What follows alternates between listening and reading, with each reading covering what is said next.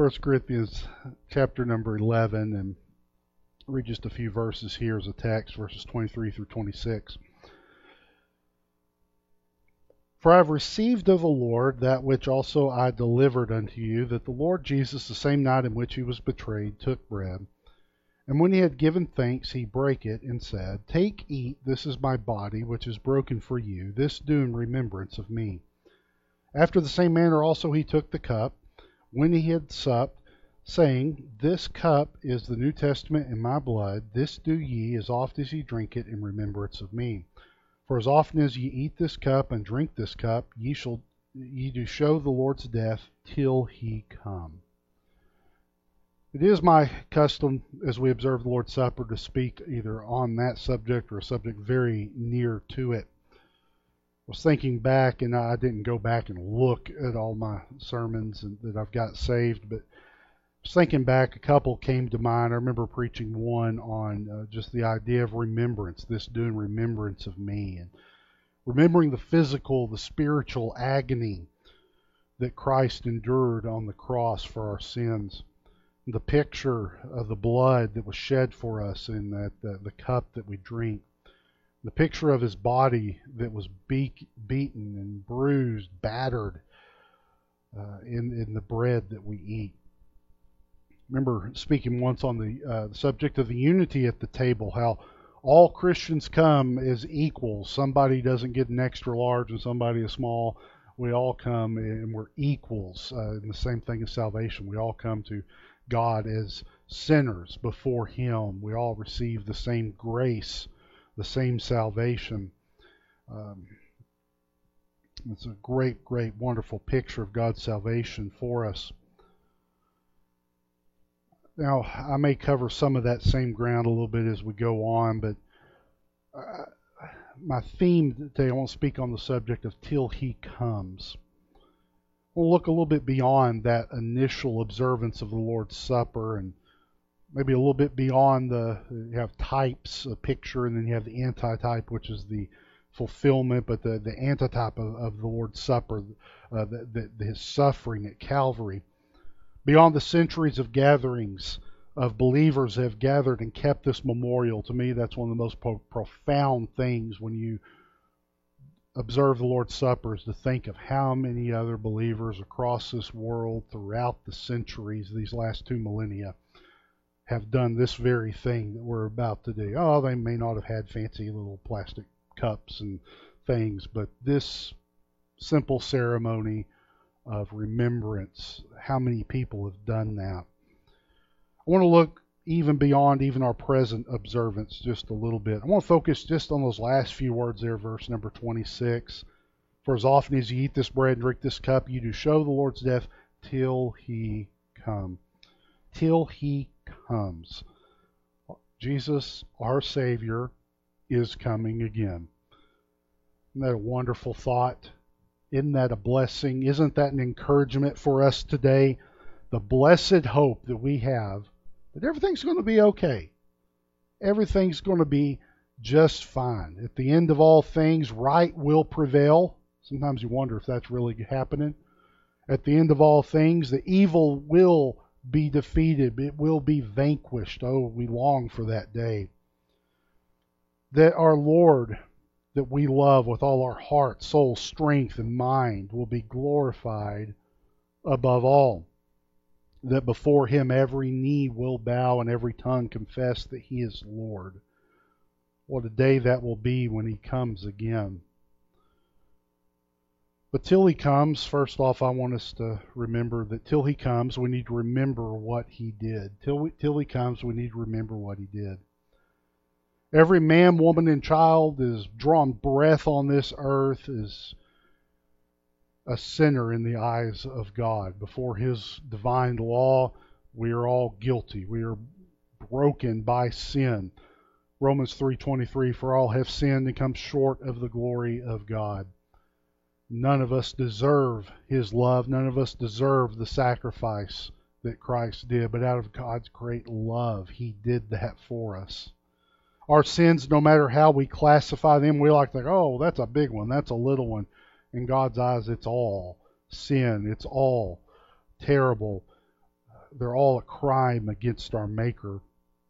And the holy and just God decreed a death penalty on all that sin against him. Romans 6:23 for the wages of sin is death. That price that must be paid, that divine law has has shouted out throughout this universe that here is the doom that awaits mankind. Hard as we try, we cannot keep from sinning. Hard as we work, we can't atone, we can't wipe off one single sin stain from our record. All humanity condemned before God, all humanity doomed to an eternity separated from Him. It all seems hopeless. We're talking about till He comes, though, but aren't you glad that He already came? All seemed hopeless, but Jesus came. He was born of a virgin. He was a spotless Lamb of God, never touched by the corruption of sin. We can't even stay pure and holy. He can't be anything but pure and holy. He was not subject to the that death penalty of sin. Yet he died for us. I thought of the words that Charles Wesley wrote. He left his Father's throne above, so free, so infinite his grace, emptied himself of all but love, and bled for Adam's helpless race. Tis mercy all, immense and free, for oh my God, it found out me. I'm so glad I read the first part of Romans 6:23, the wages of sin is death. I'm glad it doesn't stop right there. I didn't pay attention. What is that? It's a semicolon. There's a semicolon right there. We keep we, we keep on going. There's more there's more to it.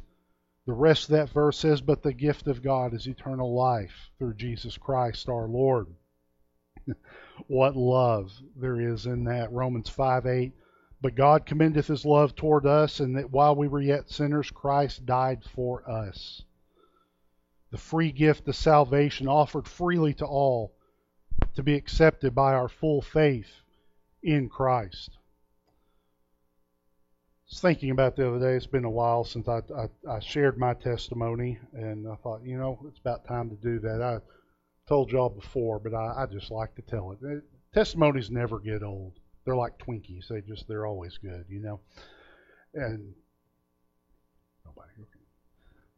But when I was about four years old, sitting in a Sunday morning church service, Leroy Jackson was up there preaching, and preaching about hell, and oh, it scared me to death. Oh, I, I knew I was condemned before God, and somehow missed the good part of the story. All I could knew was that I was a sinner as a four-year-old before God. And that day, I can, I can remember the space in between our the morning and evening service, being out there and just having this burden on my heart. And I remember sitting on the little. We had a Crayola um, swing set. The, the bars look like Crayola crayons. I remember sitting on that saying, God, I, what am I supposed to do? And that evening, brother brother brother Horton's pastor over there at Emmanuel now we went in the preacher's office, a little couch that used to sit inside there the door, and went in there. He took his Bible, basically showed me the same verses I've been reading off here, remember as a four year old he, him telling me, you know, well now everybody's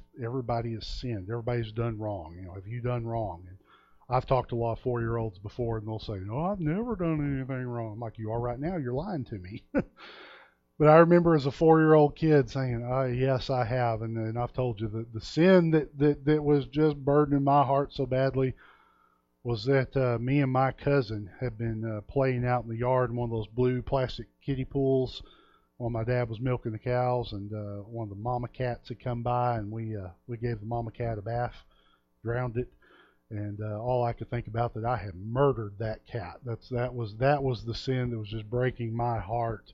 So well, that's silly. Well, you know, little little kid little kids' hearts are so tender, even the smallest thing. Uh, and just break a little child's heart. And that that that was what just broke my heart thinking about how I murdered that cat some people think you get to heaven for killing cats, but no, no. In this case, I boy, I, I mean that was just weighing down on my heart. And I remember him telling me about Jesus. I remember praying a prayer that Christ would save me. And I'm gonna tell you, I can remember walking out of that office and uh, you know walked out of the door and you, know, you turn right and there's the double doors going out. I remember walking outside those doors feeling like the weight of the universe was off my shoulders. I kid you not, it was like the, the sun was shining brighter and the birds sing. I, I mean, I could tell something had happened.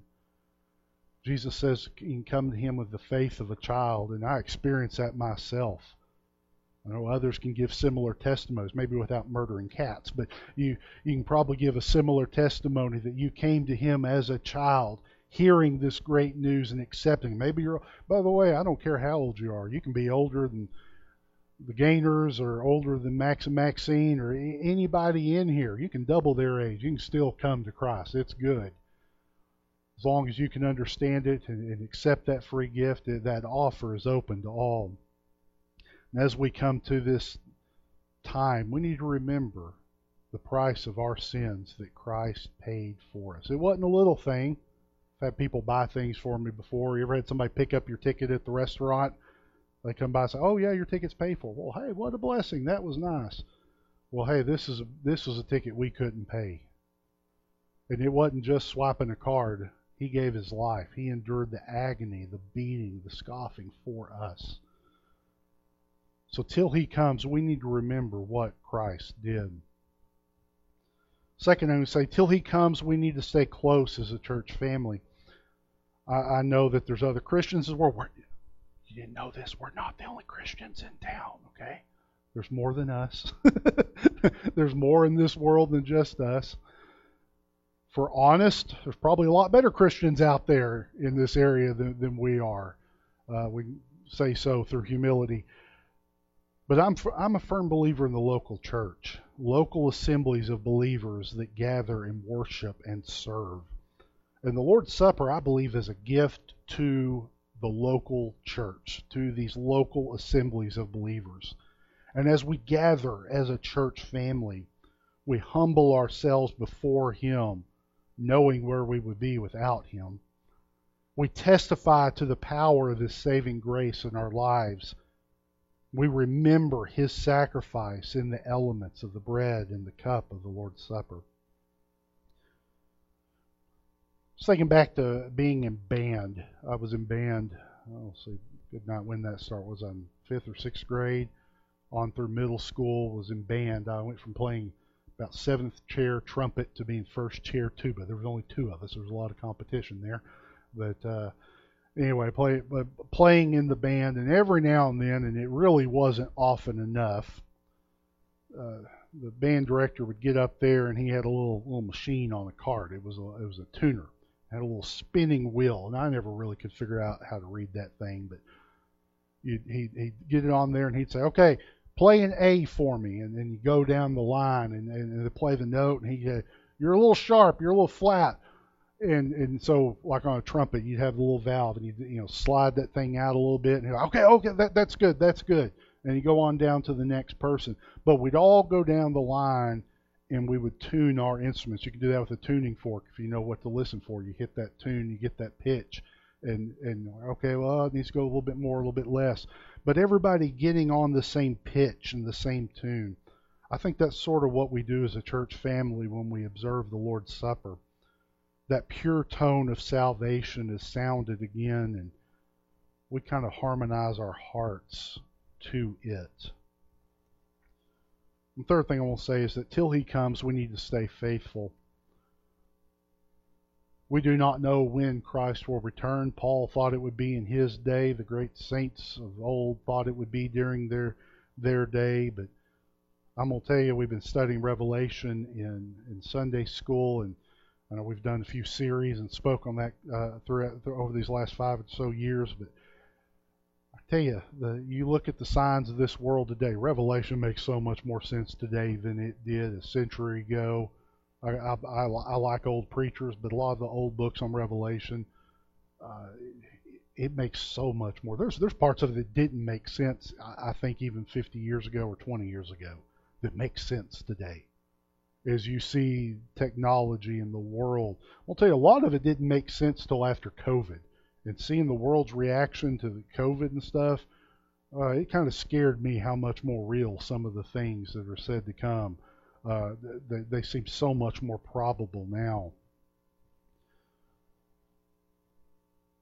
I was thinking, and Lori will appreciate this, but uh, I was thinking about the idea of Christ coming and thought about going to a hockey game. Hockey games, TV doesn't do them justice. You got to be there for the the blood and everything. No, uh, but the, the, how fast it is and the excitement, the adrenaline. It, it's a it's a it's fun to go see a good hockey game. But one of the things I like, and it's weird, but one of the things I like at the hockey game, I think it's because I want to be an announcer deep down somewhere. But at the end, there's three periods, they're not quarters, there's three periods. And at the very end of each one of those periods, 20 minutes, right? 20 minutes, yeah, three 20 minute periods, they get two half times, see, that way. The three periods. At the end, the announcer comes on, and I don't know. The, I, I remember the guy when oh, to growing up. He go one minute, one minute remaining in the first period. What was that? Was he telling everybody like, okay, folks, it's about time to go home? It's kind of like you ever been in a store and they start turning out the lights on you. Um, I was in Goodwill once, and it was about five minutes before closing. All of a sudden, all the lights went out. Like, okay, I think taking the hint. I think I'm about to go. But why do they announce to the players and to the crowd that there's one minute left in each of those periods? Is it so they can already, okay, well, I guess I'm about to get off. I, I need to start picking up my sticks and get my skates because we got to leave. No, what they're doing is saying, you better hurry up. It's time to play harder. We got to finish strong. If you're going to do something, you've got 60 seconds to get it done right now. What is that a cue for? It's a cue to get busy. It's a call to finish strong.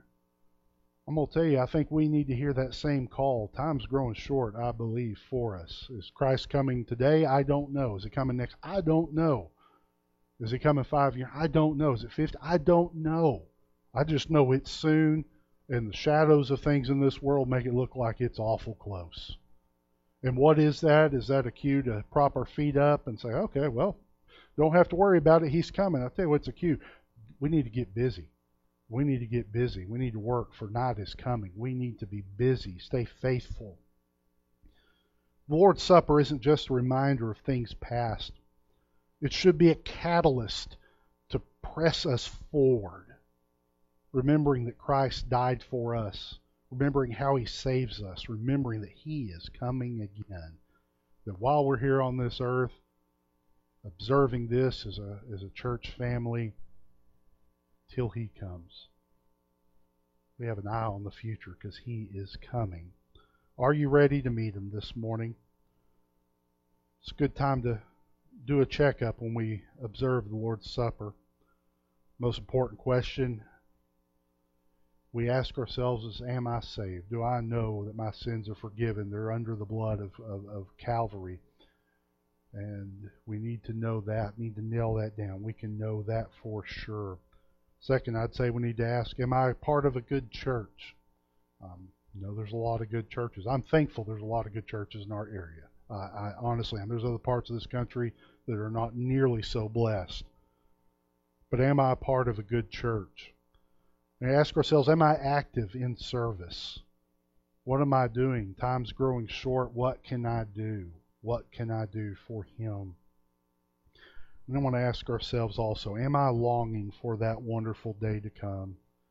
Am I looking forward to the return of our Lord?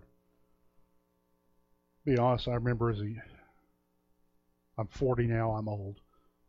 Y'all laugh at that every time, but remember being in high school and in college and thinking, oh, Lord, yes, I want you to come, but there's some things I want to experience. I want to get married. I want to have kids. I, I want to I want to do things. I, I want I want to live my life a little bit, and uh, you know it's kind of selfish, and I think that's a little bit of, uh, of youth coming out in us. But I tell you, there's too many people. We say, "Oh, Lord's coming." Are we looking forward to it? I think a lot of people are going to be awful sad to leave the things of this world that they've got their hands around. They're going to meet them in the air, clutching at the things they're leaving behind. Um, can we honestly say we're looking forward to see Him? We're looking forward to being in heaven with Him. The more you know Him, the more you know what lies ahead for the child of God. And I'll tell you, the more I'm saying, Lord Jesus, come quickly. I'm ready for this. I'm tired of all this mess. I'm ready for that. Till He comes. Let's be faithful. Till He comes, let's not forget what He did for us.